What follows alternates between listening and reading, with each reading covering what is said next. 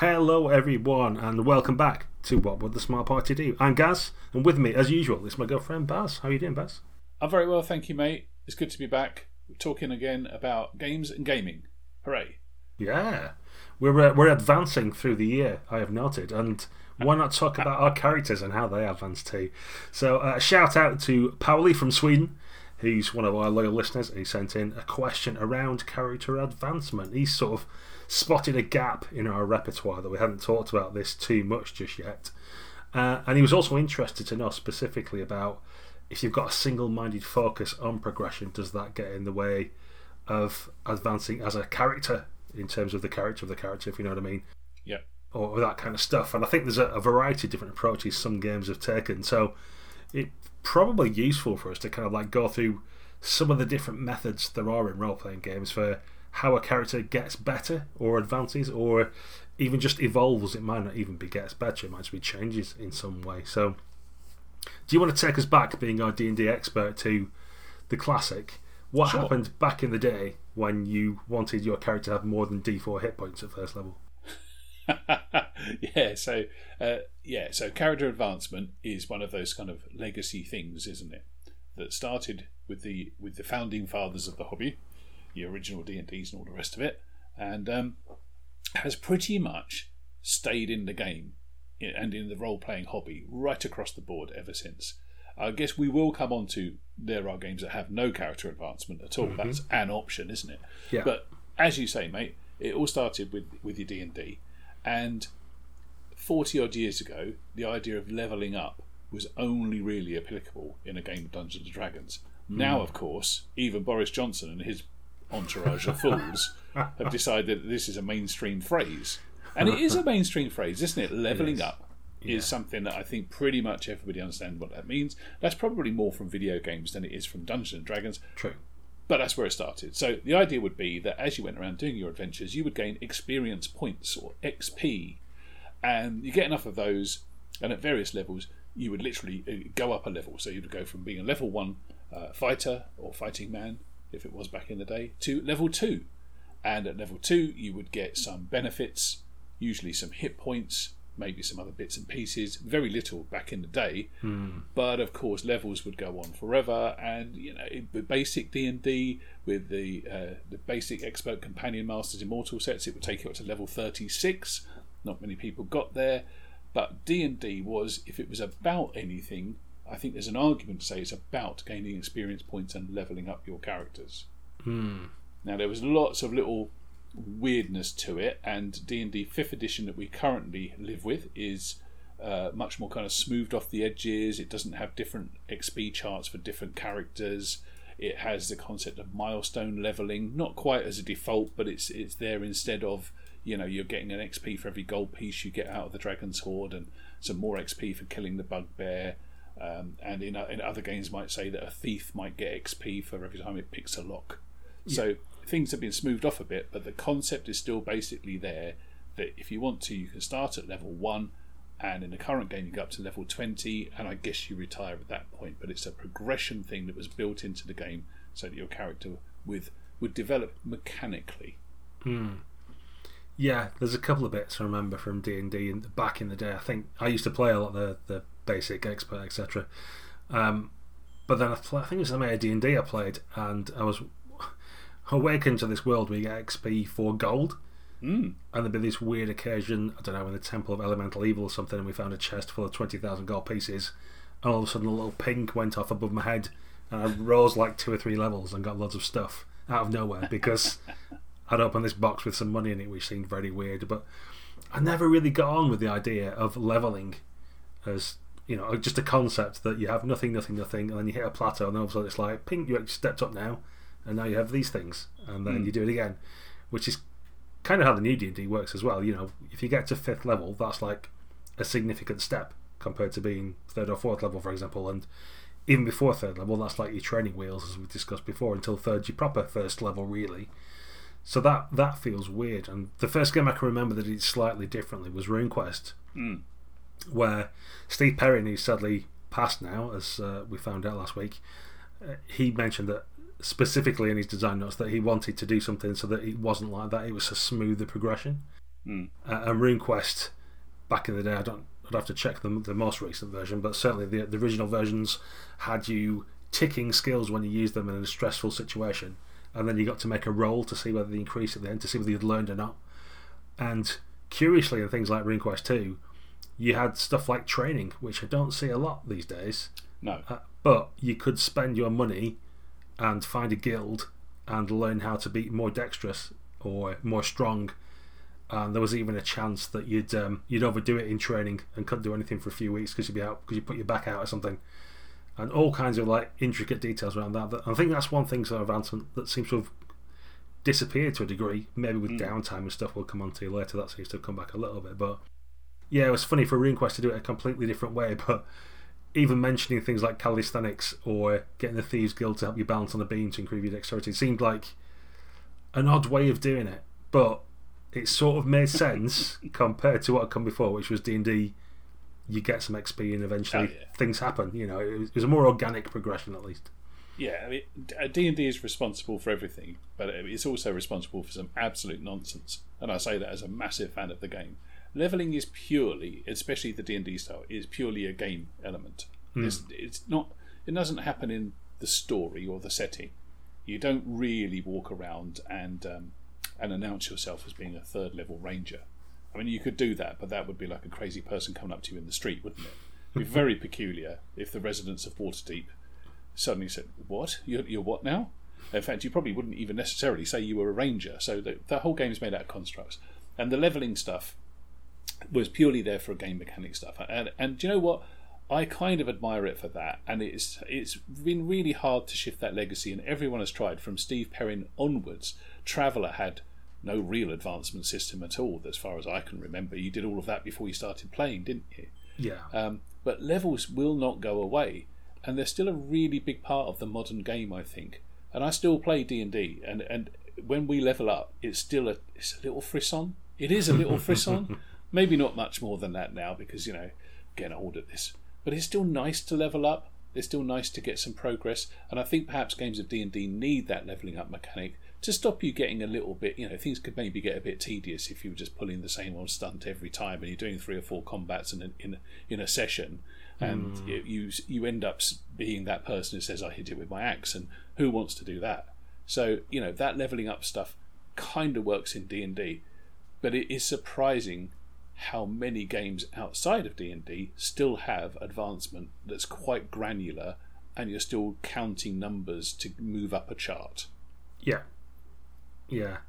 I think God's own game Earth Earthdawn was the one that kind of had a halfway house, didn't it? Because you would go around saying I'm a third circle swordmaster or something. They actually explicitly made that something that happens in the game, as well as being a mechanical construct. But also, uh, your circle, which is the equivalent of a level, just gave you access to new stuff. You still had your sort of like micro advancements where you could spend your legend points to get one better in particular talents or whatever it might be along the way. Uh, so the level wasn't quite that sort of step pyramid of power. You kind of like had a gradual layer of power with a sort of level thing put like smeared over the top as well, which is an interesting way of doing it. Yeah, that, that goes back to your point about RuneQuest with training and what have you. Other games have had training in it too, but that always ends up being hand waved, doesn't it? Because does. that's that's that's downtime. But it's um it's always interesting to see people try and take something from D and D, like levels, and and and put a, a, layer of verisimilitude over the top of it, either to make it more realistic or more sort of simulationist based game. And I guess that's what RuneQuest was doing and still does through basic role playing, doesn't it? I think it's still the case. I think you're right, guys. I think if you use the skill you ticket and you try to roll uh, above your current skill level to see if you can progress in it, so it gets gradually harder and harder, which you might think is a is a more realistic way of progressing and advancing your capabilities. But uh, outside of Earthdawn, I'm not sure how many games actually put that level of advancement into their setting. And that might be a thing that if I were advocating for advancement systems, I might look for that. So, does your character develop? Does your character do different things? Do they learn new stuff? Do they get more capable? And is that accommodated from a story perspective? Because in D and D, it's not at all, barring a few sort of tier type things. But that's purely mechanical. Where does the advancement come in the story? Earthdawn definitely. Traveller before you even start playing, um, because you do your character generation. You come out as a 58 year old who can do a lot of stuff and has a massive mortgage. Advancement in reverse. I'm desperately trying to think of games which tie it into the story. D and D does it a little bit, and it did it really historically in some kind of weird ways. Where I think, and I might have the numbers wrong here, but if you were a druid, once you got to about ninth level or something like that, if you wanted to be a tenth level druid, you had to go and kill the tenth level druid because there was a, it was like a pyramid. allowed for like it's literally a pyramid scheme of druids, and there's only one allowed above you. And if you can off them, then you can have their job. And I think a ranger, you needed like a, a, a, piece of territory big enough to accommodate you. It's like you know the uh, the prowling grounds of a puma, something like that. yeah, that's interesting. I guess the stuff, the the one that springs to mind immediately about like as you advance, it, it sort of like shows up in game is perhaps Warhammer. It's always had its career progressions, and um, mm. it's done slightly different in the fourth edition, but certainly from the, the earlier versions, you started out as a rat catcher or whatever it might be, bone picker, something like that, and you might end up as a judicial champion. Now, I'd, I'd probably said that most people didn't actually take the judicial champion role seriously and spend 90% of their game time doing what they were supposed to be doing. They carried on adventuring and going down rat holes and trying to fight uh, Skaven and stuff. But that does at least give you something in game about uh, how your character progresses in their job they're supposedly doing or their mm. status and that kind of thing. Um, they had a little bit of it in RuneQuest, but it kind of it was just a jump that you were either an initiate in a cult, for example, or you were a rune lord or a rune priest. Yeah. And they were like the top jobs. Um, so it's just one job. But yeah, there's there's certain touches of it. I think like Blades in the Dark does a thing with your crew as well, doesn't it? Where you advance in tier. It does. Um, but tiers aren't necessarily spoken about in game, but you you kind of get a feeling of power level, I guess. Mm-hmm. Um, I suppose it'd be a bit like people knowing that say China and America are at the same sort of level, and maybe the EU is a block, but then like perhaps Uzbekistan's not going to be on that power level, so you get an idea of tiers or something, but without saying one's tier one and one's tier four or whatever it might mm-hmm. be. So I think there's flavours of it now. It's perhaps not. I don't think anyone's gone as hard as Earthdawn, where they said you can go around saying I'm a level seven Beastmaster. Hmm. And I, and I think that's quite peculiar because I think that was one of Earthdawn's USPs. It's not particularly anything to do with the system that I know people have issues with, um, but it's definitely something to consider in settings. We talk about settings quite a lot, don't we? But but wedding your system to your setting is generally seen to be a good thing mm. outside of toolkit games and what have you. So games that have settings but also have levels, how on earth do they really reconcile those? Uh, you know, you can look at some of the F20 games to see what they're doing with it You've got stuff like Shadow of the Demon Lord, which I think is quite traditional in its approach to XPs and levels. Yeah. Um, it has fewer of them, but it's still about going adventuring to get points, which you then put on a league table. Thirteenth Age has uh, has a very similar system of leveling, except it breaks it up into smaller increments. So you can like you can take a piece of your level up abilities one at a time as you go. So you just get you get more frequent bennies or little benefits, but they're smaller and they stack up into chunks. It's just a it's another way of like slicing it up. And most mm. games that have levels have different ways of slicing it.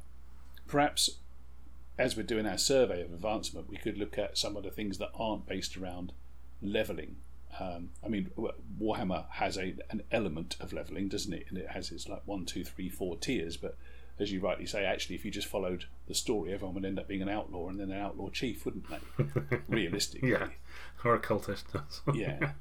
But there are many games that where you would accumulate experience points and then spend them. So I think that's another big tranche of these games, isn't it? So, so most of the ones that our, our audience will be familiar with are you are given some experience points, you can then trade them in, and you could montage a training system or something like that but generally speaking, it would be a little bit of a quick downtime admin activity. Spend your 200 experience points, and now you're better at punching people.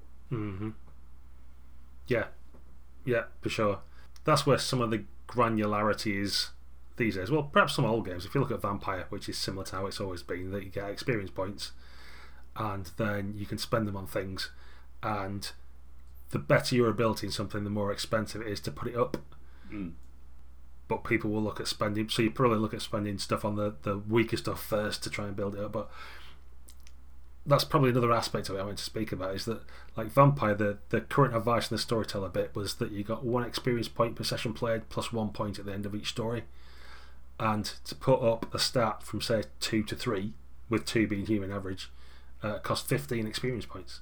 Fifteen. So you'd have to do like on the on the basic advice, you'd have to do like eight sessions to get a dot in one thing, and that's glacially slow. You know the, the the fluff around it says, oh, you know, you, you want to advance because you get more abilities, you do cool stuff, and the story expands and all this, but then the actual mechanics in place don't support that. It does give an, a, a you know an extra rule saying you could give two points at the end of a session if you want. It's like still though, that's not very. it's not very generous, to be fair. There are two things about that that make me recoil from it a little bit. Number one is the glacial progress, which is it's a legacy thing, isn't it? And you, the designer of the game, can have that dial set wherever they want it to be for Yeah. progression speed. That's definitely a thing, and you can have your opinions. I mean, back in the day, nobody ever got to like sixth level in Advanced Dungeons and Dragons because it would take you years of play to get to that, and it was getting exponentially harder and harder as you went up each level. There's definitely a case that more modern games kind of are much pacier with that kind of thing. You mm-hmm. can do entire 1 to 20 campaigns in Pathfinder over an adventure path. Well, it will probably get you to level 14, 15, and they give up trying at that point.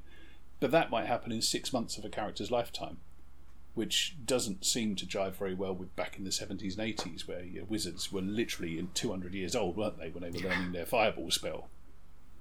So there's one thing that makes me recoil is that glacial level, because I do want to see some progress as we go along. agreed. Yeah, The other the other sin is one XP.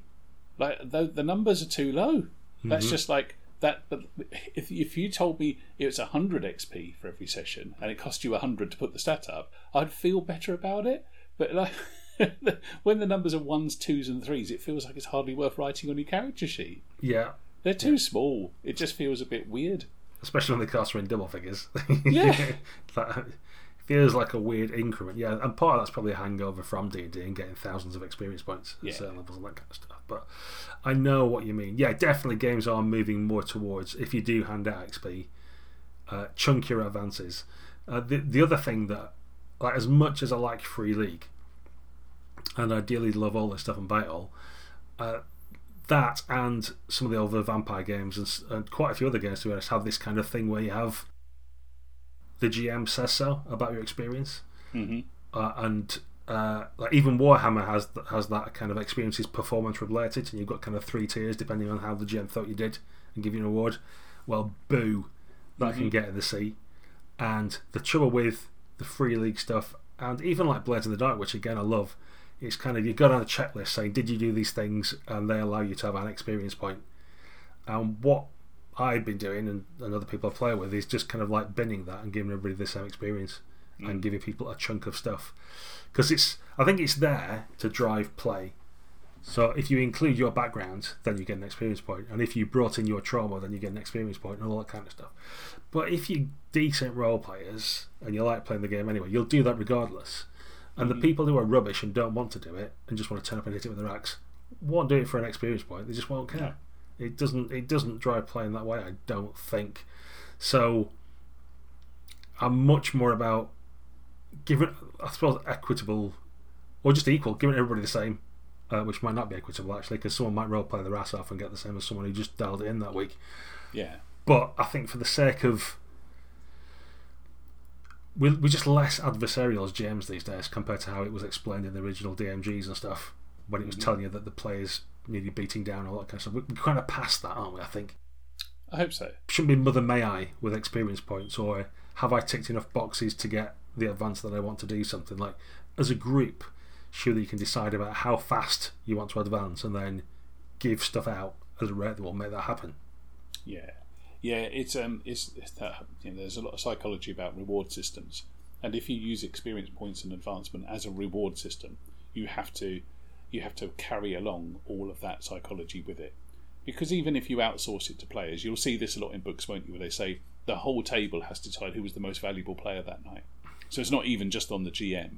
Then it's just like loads of like people looking at each other awkwardly and going, "Well, I, I, I did, you know, I did use my last arrow on that demon. Oh yeah, yeah, you did actually. Yeah, yeah, yeah. Sure." And, and then like you know, Gavin will poke up and say, "Well, I haven't, I haven't had that MVP award for weeks now."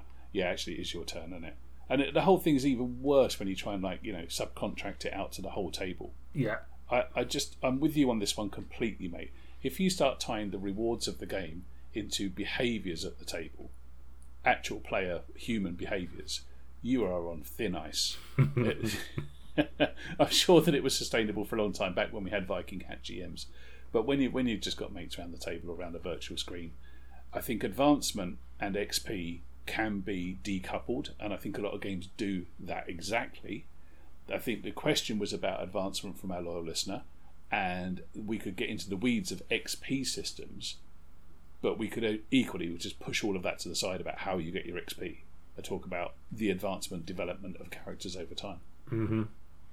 Yeah, uh, and and we've been talking about XP because the classic is you get XP, which allows your character to advance. Yeah. And gets more toys to play with. Basically, it's just a currency to buy the advancement that's going to happen. Uh, so the mechanism for that getting there has changed. So just to briefly uh, mention as well, there's things like Savage Worlds, which used to have that sort of thing. In fact, the very first edition of Savage Worlds uh, did the worst thing with XP, where um, you could spend them as bennies in the game to get rerolls, or any you saved, you got to roll to see whether they're worth XP at the end, mm. which just drives people not to do cool stuff or spend their bennies and keep hold of them to try and get XP. And then you had to roll a d6 and get a 5 or 6 or whatever, otherwise it was wasted. It's like just so many layers of this is a waste of time, I can't believe. And thankfully, in the most recent edition, it just says give an advance out every session. So give mm. the basically give the character something new every every week, or however often you play, which I think is a good way of doing it. That spending your XP instead of advancement for an immediate benefit that's that's still present in more than one game, isn't it? It's like Numenera had the same sort of stuff, and absolutely, yeah. The original Legend of the Five Rings, I, I think, had that or all of that stable. The original Roll and Keep games did, hmm. like Seventh Sea, and it was a weird one at the time, wasn't it? Yeah, because you end up, um, and it wasn't, you know, the legacy was that you back in the day of AD and D, you could very well have a party that might have different levels of character within that party. You know, the Hobbit might be level four, and the Warrior, the Fighter, sorry, might be level nine. Maybe not that big a jump, but you could absolutely do that, and a new character would be expected to come in at level one and join that party, and they'd yeah. like catch up because they were killing Balrogs. but it did seem a bit strange to see that continue all the way through the 90s into the 21st century. And to see stuff like Numenera, I, I was genuinely, that was an eyebrow raiser to see that still retained in the book. That seems like such an ancient bit of tech. Mm. Yeah, and it doesn't drive positive, adventurous play. It no, drives the opposite. The opposite, yeah. Yeah, yeah. Which is very strange.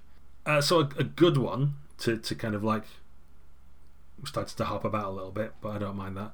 Uh, if we look at something like Hot War, which is conflict resolution, and your advancement to your character uh, comes as a result of consequences of conflicts. So it's kind of continuous, continuous improvement. It's always happening. Mm. And I say continuous improvement, it might be degradation as well. Depending on how you did, you might get consequences thrown at you rather than you get to spend them on something else. But it can be used to like increase stats a little bit. You can give yourself positive traits. You can increase relationships, all these kind of things. And the opposite's true. So you can uh, flip a positive relationship into a bad one if you if you get enough consequence, or turn a positive trait negative, or reduce stats and that kind of thing.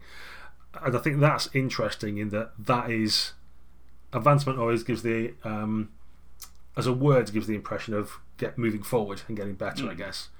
Whereas that kind of hot war of advancement, inverted commas, is change to the character, but it's constantly happening. And you can also give negative things to your own character. If you decide that as a result of whatever the conflict is that's just happened, your character is now more callous, or perhaps that you know that something else that you think might not be seen totally positively, you can apply negative things to your own character as well and put them on the character sheet because uh, negative traits still give you dice to roll, so you don't lose any dice or anything, but it just gives you more flavour to your character. So I think that's a good example of a, a, different way of doing it, where it's not at the end of the session, it's not about how many points you've got or you know leveling up anything like that. It's just constantly every time you have a conflict, your character could change both physically mm. on the sheet and in terms of narratively what's happening to them. Yeah, and, it, and if I'm right on Hot War and games of that ilk, there's no avoiding that either. You, you no. can't mitigate it. It's going to happen. You're going to get put into conflicts. You will change as a result of it. Yeah. So yeah. that that forces change upon your character, which which I'm with you on that one, mate. I think that advancement is perhaps a loaded term. We know what we mean when we say it. I like to see character development, and that can be backwards instead of forwards at times. Yeah, development's a better word. Yeah. Yeah, absolutely. Things things have to change, otherwise you're not playing a game at all. Realistically, you're certainly not. If the, if your game has no consequences to the world you're in and to you as a person, it's missing a trick. I think it, would- it would just lead to I don't know one dimension less in your play. You might go from a three dimensional game to a two dimensional game, and heaven forfend, you might end up with a one dimensional game if there is never any change to your consequences, because you'd be playing chess at that point, wouldn't you? Mm-hmm. So another another example of that kind of mentality would be seen in Fate games. So Fate games are kind of notorious for like using adjectives instead of numbers anyway, and and the same is true of their advancement system or development system. So you're not racking up experience points. Um, you're not even like counting quests completed or anything like that at all. But what happens is after every adventure, however that is divvied up is up to you. Um, you get a chance to to fundamentally change some stuff about yourself, and that will probably be as a result of what happened in the last adventure. So if you've resolved the trouble that you had written on your sheet, and that's not applicable anymore, you're not allowed to just not have trouble. You're going to have trouble, so you can replace it and you can change it for something else. So if you were playing Fate Supers, that would be a prime example where you might have defeated a villain, which might be one of your aspects that you've got like an eternal hatred for the Doomsayer, for example. The Doomsayer is now locked up in super prison, and you need a new aspect. Um, so instead of having a blank there, you will change it, and that means that over time your character will still be the same personality, but it will have a whole different set of triggers and a whole different set of drivers that will drive them into new types of adventures that will build up upon the old ones. That's the idea. That's the idea. I haven't actually played Fate with one character long enough to see that advancement particularly kick in, because it's a bit of a sort of fave for me for one shots and, and small small section games. Hmm. But I like the idea. Don't know how the application works. Yeah, I think when you've got kind of minor, significant, and major things, haven't you? And, and for the significant ones, you can actually like increase a skill by a point or something. Whereas normally it's just changing things around, or swapping a couple of skills about, or changing aspects or trouble or stuff, as you've mentioned. Um, because the idea, I think, with Fate is that you're already capable when you start up. Like Yeah. this is you, your peak. You are Captain America or whatever. Correct. So it's not supposed to be that you start off as a a young soldier before he gets his serum. You've already had the serum and been training and beating up baddies for ages. So that's a, I guess that's a different thing that's baked into Fate already. That it's not expected you're going to be on the hero's journey. Whereas I guess if you're playing D and D, you are expected to be the wide-eyed farm boy or something to a degree. Yeah. Maybe not quite that um, prosaic, but somebody quite weak and insignificant, and then you build up to get something that's expected how the game will go, rather than Fate being you're already at your pinnacle, and it's about what changes happen during the story to the character. Yeah, exactly. You know, I hate saying this, but it depends is going to be the answer to the question we were asked by a listener, isn't it? Because yeah, Feng Shui is another example of you're already hyper competent at the start. Yes, there is some advancement in there. You can pick up some new tricks and tips along the way. There's even little talent trees. But at, at the end of the day, there comes a stage where you just play a different character. You Yeah. kind of retire your one, don't you? You know, you put your guns in your gym bag and you walk off into the sunset and then you play another character. It's not really designed for that zero to hero effect that classic XP systems are. Yeah, yeah, yeah, exactly. Um, I think there's other there's kind of other ways of doing it with um, a deadline on it as well. So if we look at Agon, which I played a lot of last year, for example, advancement in that comes from two directions in terms of you're constantly striving to win at conflicts, and then your glory goes up, and the most glorious character gets to make sacrifices to the gods every week and that kind of stuff. And there's little in-system bits.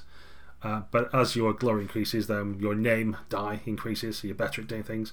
But equally, as you approach your fate, which could be the end of your character if you fill your fate track, you also get like level ups or your extra bonuses for doing that kind of stuff as well. So whether you succeed or fail a lot, doing either of them is going to um, sort of increase your character.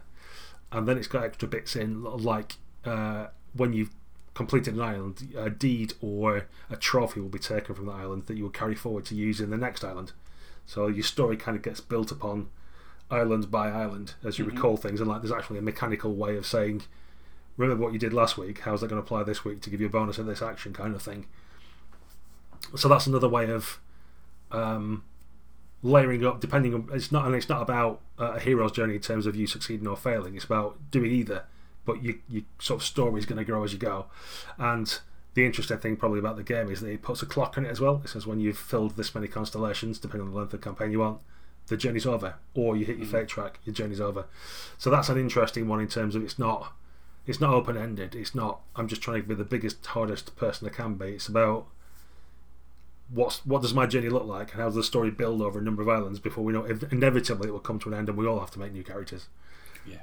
So I like that kind of time box element and the fact that it doesn't matter whether you're winning or losing. It's, it's still progressing towards the end of a journey. Yeah, and uh, and yeah, without wanting to be all X factor about it, that journey word is the important thing, isn't it? Because my opinion is that the, the journey of your character is more important than the destination. And I don't even think that your classic D and D style play has necessarily players thinking, when I get to level twenty, that'll be the epitome of my character. That'll be the bit I'm looking forward to is getting to level twenty, well twenty one, finishing level twenty. Nobody really thinks like that. To go back to the question we had from our listener, I think I think that there is a play style where people plan their character arcs, and that that can be tied into mechanics. So uh, I think the classic for this would have been third edition D and D or three point five certainly, where you would absolutely not be expected to, but it would be completely normal to plot out your character classes over 20 levels and which multi class directions you would take. Would you dip into rogue at this level or would you dip into ranger at that level? How many levels would you stay there before you went into a prestige class later on? Mm-hmm. And you, you could have, you know, your, you could have your life path largely plotted out.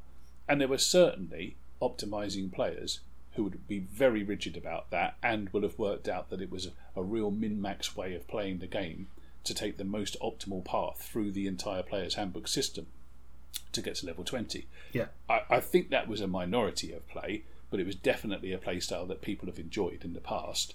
And maybe it's just that lonely fun, isn't it? Generating mm-hmm. characters is fun, but then taking them forward theoretically through a campaign you might never play to see what would happen at every level up decision. That's quite a, that's quite a nice solitaire exercise in, in some games. Yeah, and I, I think like our good friend Pete used to do that, and probably still does that now. The new edition's out with Warhammer all the time. Build career paths and work out where he was going to go from being a, a bone picker and how he's going to end up being an assassin or whatever it was.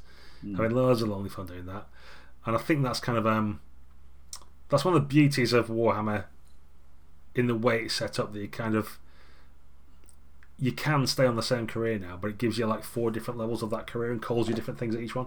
It's even like echoes of the old D and D, where a different level had a different name. See, a hmm. thief might be a footpad or a cut purse, or what, like, there's a whole array of, and every level gave you a name, and that's the sort of like thing you could say to people in game that you were, if you wanted to tell people you were a cut hmm. purse, for example.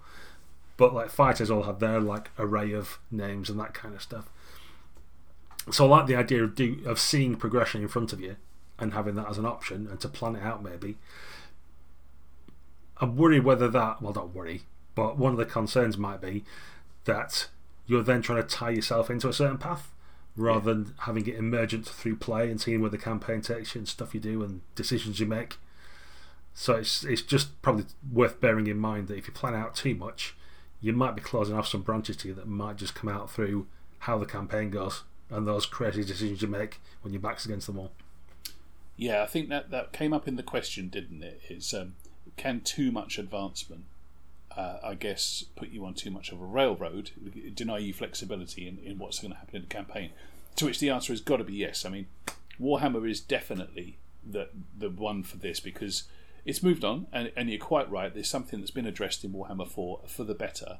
I ran loads of Warhammer back when the enemy within was the, the hot new ticket, and everybody started off as their rat catchers and their ditch diggers, and you know there was a wizard's apprentice if you were lucky, maybe a, a donkey skinner, that kind of thing, and that was fine because that's supposed to be your background before you start becoming an adventurer. That's like the day job you've left behind. You've gone solo, but the career system was still rumbling in the background, and as I was joking earlier, but it's not really a joke, is that actually, if you just look at the lifestyle you've adopted, you become really outlaws quite quickly, and you're roaming about the empire, troubleshooting problems, dealing with chaos where you can, putting down bad guys and disrupting cultists, and the career system was was seemed to be made for ordinary people. Mm. And you are you are not an ordinary person if you're offered doing adventuring.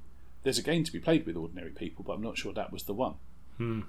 So if you had sat down in Warhammer One and decided this is what I'm going to be, maybe the judicial champion, for example, it was ridiculously difficult to do with a published adventure. Now I'm not sure how well it worked with uh, with adventures that were being homebrewed by a GM with that player group who might have back in the mid 80s have said, I've got my eye set on becoming a judicial champion, so can we make sure the, the campaign accommodates like that possibility? That seems to me to be very modern thinking. I doubt was happening in the 80s. I could be wrong on this because that's a more normal thing to do now, isn't it? Where you have your session zero and you might want to include some stuff about what your goals are. Yeah, yeah. I think the, the careers are. I like the careers, but they are handled a little bit. Yeah. Like you know, if someone's a toll keeper, presumably there's a road somewhere with a little hut in it they're supposed to be sat at taking tolls. they're not supposed to be in the sewers of Middenheim yeah. chasing rat ogres or being chased by the last not there's probably no end of merchants driving past thinking oh brilliant I don't have to pay any tax this week this is hmm. brilliant yeah I don't know there's it's good for flavour but it doesn't quite marry up with the story does it you, you've kind of That's got right. to turn a blind eye to it and let it just happen I guess I suppose the other aspect that that sort of reminds me of is um, Blades in the Dark, which we've mentioned briefly, has a crew sheet. So that the other aspect probably of advancement is that you might have a gang or a pirate crew or whatever it might be, or a starship if you're playing Star Trek Adventures, for example, that's kind of doing its own advancement as well. And you might have to hmm. think about that. But that that's at least a way of tying you all into the same story, or gives another way of the background moving around you without you having to limit what your character does too much. Or it gives you a hmm. sense of common shared purpose, I guess. Yeah, I, I like those systems. That's why there's one in King of Dungeons, but I really do like those systems because then your development can take place at a party level hmm. instead of just one at a time. Because if you all streak off and start working on your own individual careers in whatever game it is you're playing, it's harder to hold you together as a, as a cohesive unit. Yeah. Um, when one of you's in charge of the world's biggest law firm and the other one's like uh, looking at subatomic research in a volcano somewhere, and your modern day game is all of a sudden very, very peculiar, and it's all Avengers assemble to get together for tonight's game. That's right, yeah. So that's odd. But I do like how Blades in the Dark handles it. And actually, while we're on Blades in the Dark, it's one of my favourite experience systems because it is one of those rare occasions where it offers experience to drive a behaviour, but it does it in a way that doesn't exclude people who who just don't want to step up and do the whole funny accent business. So, um, if you take a risky action, um, sorry, not risky action. If you take the next one up from risky, desperate action, thank you very much. You get to mark XP. So just doing the sort of stuff that's asked for in the game gets you a mark on your character sheet there and then as well. It's not at the end of the session or anything else like that. You can mark it up straight away. So by doing stupid stuff, uh, stupidly reckless stuff that's really desperate and putting yourself in trouble, you're going to start earning those advancement points. And again, weirdly, that's similarly true in Fate, but from another angle. I nearly said aspect, where if you start using the Fate point economy, you start like taking on the bad stuff. You kind of get the instant experience point of here's a Fate point you can use to boost yourself later on in this session. So there's there's that's a kind of reward cycle could be done on a really micro level in the middle of the game to generate change. Hmm. Maybe not permanent change, but change in the game. That's quite a neat way of doing things. And it's just that extra little step away that's that's where Numenera falls down, isn't it? Because hmm. there is a kind of economy with that kind of stuff. But because it's also XP, that's what breaks it. If you divorce the two and said we're just going to give you a bucket of XP at the end, and you could get, you know, when you get complications, you get a, a point to spend, and later on you can spend the point to help yourself out. Hmm. I think that would work fine. Just don't have them be XP. That's that's the issue with it. Yeah. You, you try to do two different things with the same resource, and they need to be divorced from each other. Yeah, it looks it looks elegant if you're a rules designer, but in play it's just cumbersome. It just doesn't work. So, what about then advancement systems in general? We could talk about systems all day, but advancement as a concept. How much advancement is too much or not enough? And I know everybody will have their own personal throttle level on this one, won't they? Assuming you're playing a kind of zero to hero style game. How long does it take before you want to have that game done before you get to the peak of your ability? are we still playing for years to get to that, or is your what's your personal standard, guys? How much do you like on a session by session or month by month basis? So a lot of things these days, like we mentioned, that Savage Worlds says every session you get an advance. Uh, Shadow Demon we mentioned, which is level up every session. Those kind of things, like a a a chunk of something happening to your character, and then which should drive a bit of story as well as you get more powerful or more abilities, so you can do killer things. That's the kind of thing I like. I think we discussed before. Play like six to eight week sessions, maybe ten sessions is a, a longish mm. campaign for for me these days anyway. So I want to have done an arc. It might not be the peak of my powers, but you kind of want to get an end of season finale by that point. You want to be at a level, whatever it might be. Your your gang in Blades of the Dark might now be recognised as someone to be feared, or the big players are starting to pay attention to you. So that'll be more trouble for season two when that starts. That kind of thing. Yeah, I, I think so. Like after about if it's ten weeks or something, I want to see a significant shift in what we're doing. Like if we're still doing the same sort of stuff after 10 weeks, I would be questioning it. Certainly in that hero's journey type of adventure. Like, what are we doing? Why are we still like looking around for missing horses from the stables after 10 sessions? Mm. That was fine as your starting adventure, but now we should be finding a missing prince, shouldn't we? Or something of equal note. Yeah, I think so. Uh, you, you want momentum um, and you want forward movement. Uh, forward movement through the story, not necessarily forward movement for your character. We've already discussed, like, you know, some jail time is perfectly good development for a character, isn't it? And he's actually baked into Blades in the Dark quite nicely, isn't it? You can go off to prison for a bit. Yeah. That's development. but um, I think, yeah, something meaningful. Something meaningful every session. If all you're doing is changing your experience point number and you're saving up for something, that always feels like a bit of a, a dull option, really. Mm-hmm and I and I get that you might want to do that rather than like you know chipping away at your melee skill or your diplomacy skill over here or increasing a talent from level one to level two, and all that does is give you an extra plus one in your dice or something. Five percent chance better or whatever. Yeah, I always feel like you want something meaningful, something new to write down. You know, something to rub out and replace with like you know a, a you know a meaningfully bigger number, um, and that that's really difficult to to pace, isn't it? Because everyone will have different feelings on that. I, I hear the word slow burn a lot when it comes to campaigns. I get the feeling that people want their stories to have time to organically develop and move along, and people to grow into their characters and what have you.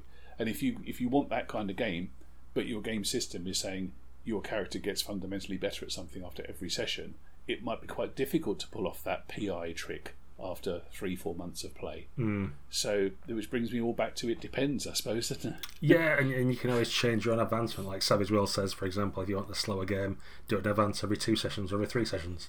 Mm. Or if you want a fast one, advance halfway through the session, that kind of thing. So, I mean, obviously, the book's only the book, and you as a GM can advance as fast or slow as you want to in terms of the mechanics. One of the tools I think you've got for advancement in the game is reincorporation, which we always recommend mm. anyway. So it's bringing, it's not necessarily like bringing cartoon villains back that will never die, but maybe that villain was part of an organisation, and now someone else is in the, that villain's old job and has sent some spies after you, or some assassins, or uh, the Lich has taken interest because one of its undead minions has been destroyed and it can't feel its power anymore. And things should come, we could get callbacks to all things that have happened and stuff. And I know it's difficult to take notes for some people. But what I recommend is taking a leaf out of the Pendragon book. And when you get glory awards for that, what you're supposed to do is write in the back of your character sheet a, just a one liner. Yeah. It could be defeated the Pollard Cat or whatever it is, 200 glory. Or, you know, rescued Samarin from the Night Terrace, 400 glory. But what you find happens over your 10 sessions or however many you have is you then have a little log. And before each session, you can kind of go back and read all the one liners and that'll give you the path that your character's took and all the heroic things they've done or the adventures they've been mm. on or where things went wrong. So it can really be as little as just writing down a one liner or a short paragraph, 100 words maybe, let's say. But if you do that every week with your character, you'll see your own advancement and the journey they've been on, to be cliched about it. Uh, but then give you ideas about what you might want to do. You might look back through that list and think, do you know what? We were defeated by the Dolorous Worm perhaps now we should go back to that castle and see if we can sort it out once and for all. I wonder what terror it's wreaking in the countryside now we've left it there for three years. That mm. kind of thing. So, as players, you can like drive your own advancement by keeping a log of what you have done and calling back to it and doing reminiscing about it and flashbacks and uh, building upon what you've done previously. Yeah, that's that's a really lovely thing to do, and I mean Pendragon did it early on as well, didn't it? You know, as with so many things, it got it right from the off. Mm. Because you look at modern GMing advice now, um, like we had Mike Shea on recently, didn't we? Lazy DM, and one of the things in there is check your characters, which is something that I'd never really done enough. You know, from as simple as like, can you just look at the ceiling and remember the names of all the characters in your campaign, which is harder than it sounds. But actually going back over their character sheets, if you were to do that and were to flip over all those Pendragon sheets onto the back, where you had that little list of achievements and glory over years of play in, in the setting, that would fire off so many scenarios. And obviously, they would be more directly personal and have a bigger impact on the people at your table than if you were pulling some generic tournament out of a published scenario or whatever Yeah. and trying to have your characters you know, find their way to your adventure. So we have talked about systems a lot, and that is a system thing, but it's system tied to setting, and that's where over the course of this conversation, I'm thinking advancement's great if it happens to your character, not just to the player, Mhm. and it happens to your character and the world around them, even better. Yeah, and that was one of the great bits about uh, Earthdawn, for example, when they had Prelude to War, which was uh, like I think it's four, but it's four or five uh, things that happened in the game world, and it just gave you a loose thing, but your characters were involved, and there's a death of a prince, and a war starts, and all kinds of things. But it gave you frameworks of things that were happening, and your characters should probably be involved in that because of all the things they've done previously and become people of note. So that's that's another thing you can do as uh, as a GM to kind of like make sure the, the characters get some advancement is to give them a place in the world, have people of importance call them back, having met them once. Don't just say, "Yo, well, well, the king's very glad that you saved his prince," and then you don't see him again, and that's that's it for twenty weeks. Maybe the king now knows about you and thinks, "Well, you managed to save my prince. I've got this other problem going on because a war started with King Galeodins next door, and he called you back." Uh, and as players, you can kind of do that. But you can kind of like build relationships with other characters in the setting, or do things like set up your own business. Maybe you start up a, a brewery or something and hire a couple of people to run it for you while you're away because you've got you're flush with gold from the Temple of Elemental Evil. There's no banks to put it in, so you buy a business and have that running, and then things can happen to your business while you're away.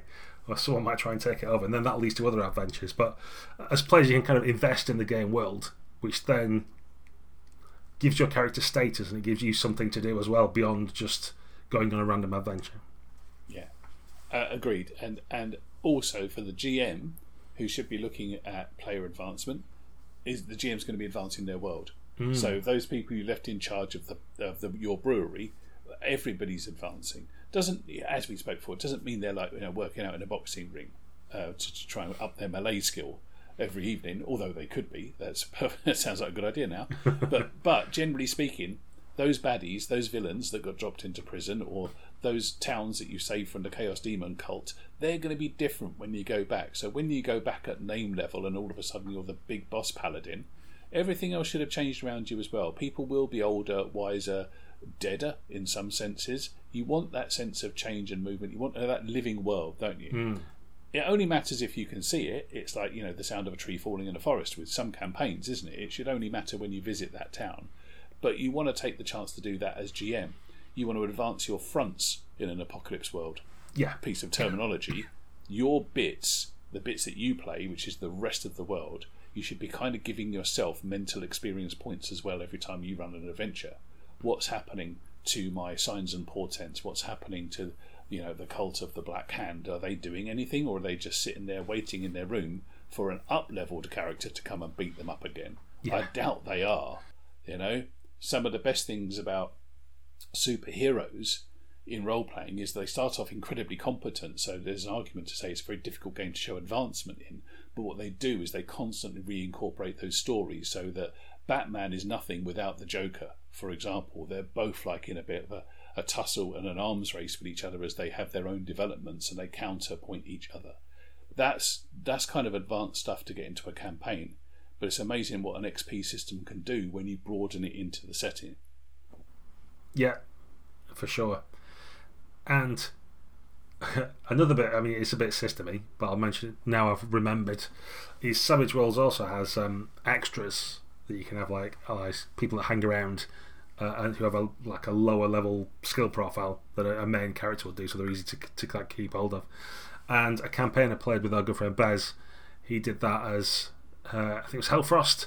Uh, so we're out basically like trying to reboot a castle that'd been taken over by the frost giants and stuff, and kick them out and, and do stuff. And you could get like little extras to level up as well and give them extra skills and things. And then Nice. it only really took giving them one personality trait each. So I just picked a word for each of them, like mysterious or lazy or whatever it might be. And some would die off, getting squashed in these frost giant feet or getting lost in the snow or whatever it might be.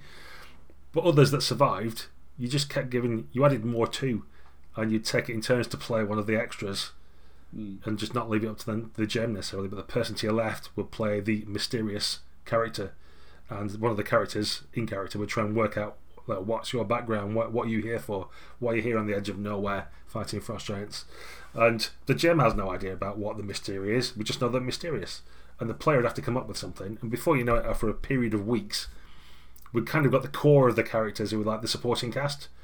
There were other Hearth Knights that were kind of walking around not doing very much, but just by players talking about it and asking questions of each other, we kind of got five or six NPCs that we cared about, and then that mattered for when you have your next fight with a frost giant. And it's like, well, we don't want Jeff to die because we know mm-hmm. now that he's searching for his lost wife. He's out here somewhere.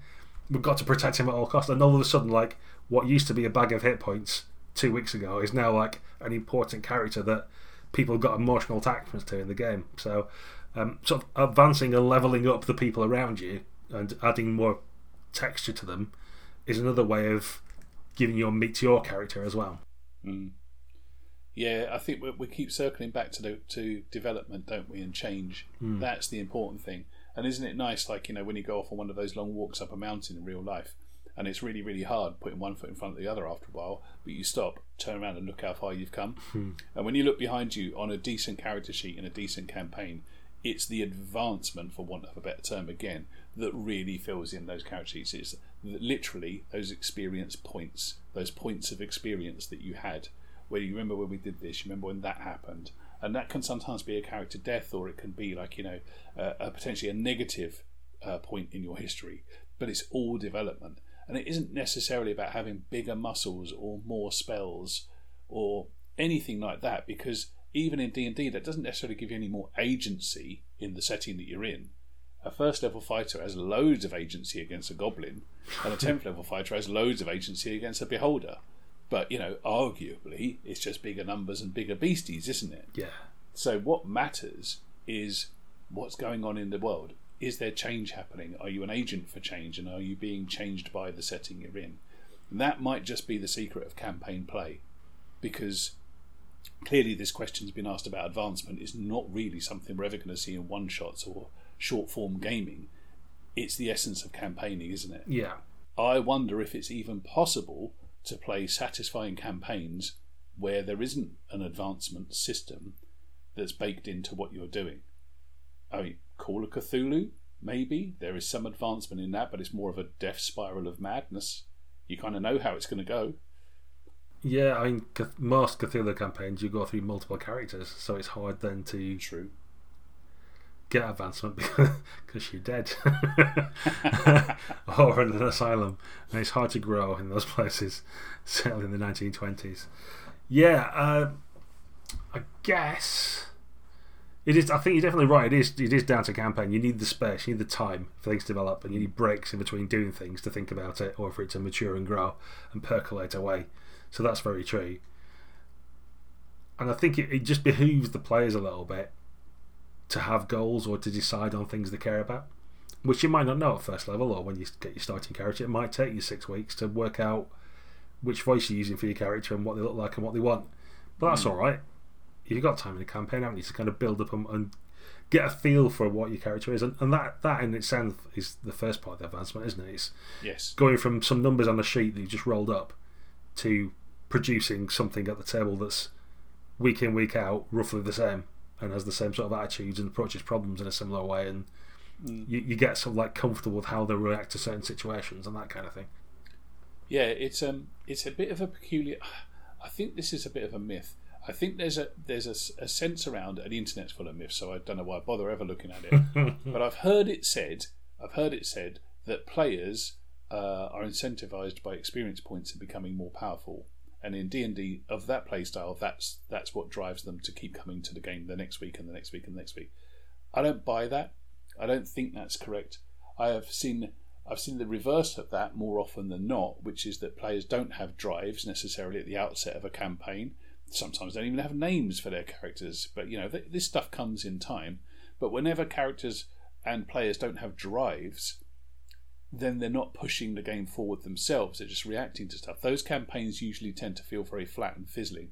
And I think experience points and abilities on their own aren't enough to keep a campaign going with any level of depth to it. And I don't think those drives, which is a, it's a slightly different subject, but it all goes towards advancement. I don't think these drives have to be anything necessarily complicated. There's nothing wrong with having a rogue who wants to be the richest person in the world. There's nothing wrong with a fighter who wants to uh, slay bigger and bigger creatures, giants, dragons, demons, whatever. Nothing wrong with a wizard who wants to have like you know the biggest and most powerful wish spell in creation. That's that's all fine, but every single one of those drives means that the character's got something to aim for, and then they're being pulled by the advancement system instead of being pushed from behind by experience points they don't know what to spend them on Mm. because there's no massive investment. You know, improved initiative isn't a story changer if you take that feat with the expenditure of like a level or some experience points or whatever. But building up that brewery, building up that guild, working on creating that spell, that's all the kind of advancement that's going to matter. Yeah. And becoming more powerful and influential in the world gives the ability to increase the scope of what you're doing as well. That's one way of making it feel like you're advancing. So at, at lower levels, for want of a better phrase, or newer characters, you might be defending a village against goblins. And some weeks later, you might be trying to defend a country against an invasion. And it's that kind of the increase in scope. It's not just a fighter fighting a goblin or a beholder. You can do that on a, on a macro scale of like what are you actually getting involved with, what influence are you going to have on the world, and then uh, show consequences for your actions so you have meaningful decisions to make. Do you go to war, or do you find a diplomatic solution, or do you get some other way that you've thought of as players that perhaps the GM hadn't even considered and try and make that work? Uh, it increases the scope of what your character's asked to do, I think. And as you're more comfortable with your character and you achieve more, and probably get more enemies as well as allies and things like that, there'll just be bigger and better things you can do. And I think that's where some of the story advancement comes from. It's the same as if you watch quite a lot of the TV shows like I don't know, The Expanse or something like that. Initially, it's about some people in a tin can spaceship and on a one moon base, and you know really sort of like kitchen sink problems. And three or four series later, when you go into different planets and there's alien stuff happening and wars started and nuclear weapons in the hands of terrorists and all kinds of things. Mhm. So I think it's um, it's partly the world, like you say, hasn't changed. You just don't have to interact with it at a certain level until it's important for the story. That's a bit of the lazy GMing type thing. Agreed. And, part of the advancement is moving on to bigger and better and wider scoped things. Yeah. So um, over the course of the last hour, guys, it's been really interesting to look at systems and to look at the stuff that I think I've been taking for granted quite a lot. You, you, you know, experience points. How hard can that be? Advancement. Well, it is. It's there or it isn't. But actually, over the course of last hour, I'm thinking that this is fundamentally world building, hmm. and it goes straight back into that at a level I didn't think it would. And maybe I shouldn't be surprised because it is one of those role playing USPs, isn't it?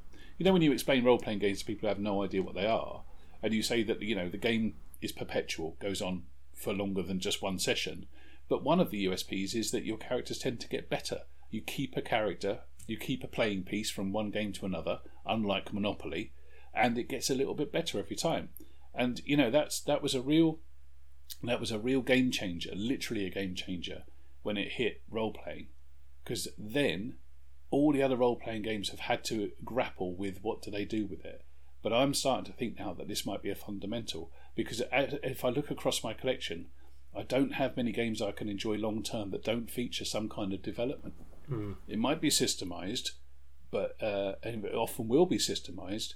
But if it is something like, for example, Fate, where really it's just moving some stuff around on the character sheet rather than you know developing into new areas, I'm less likely to get that kind of deep, rich experience from it.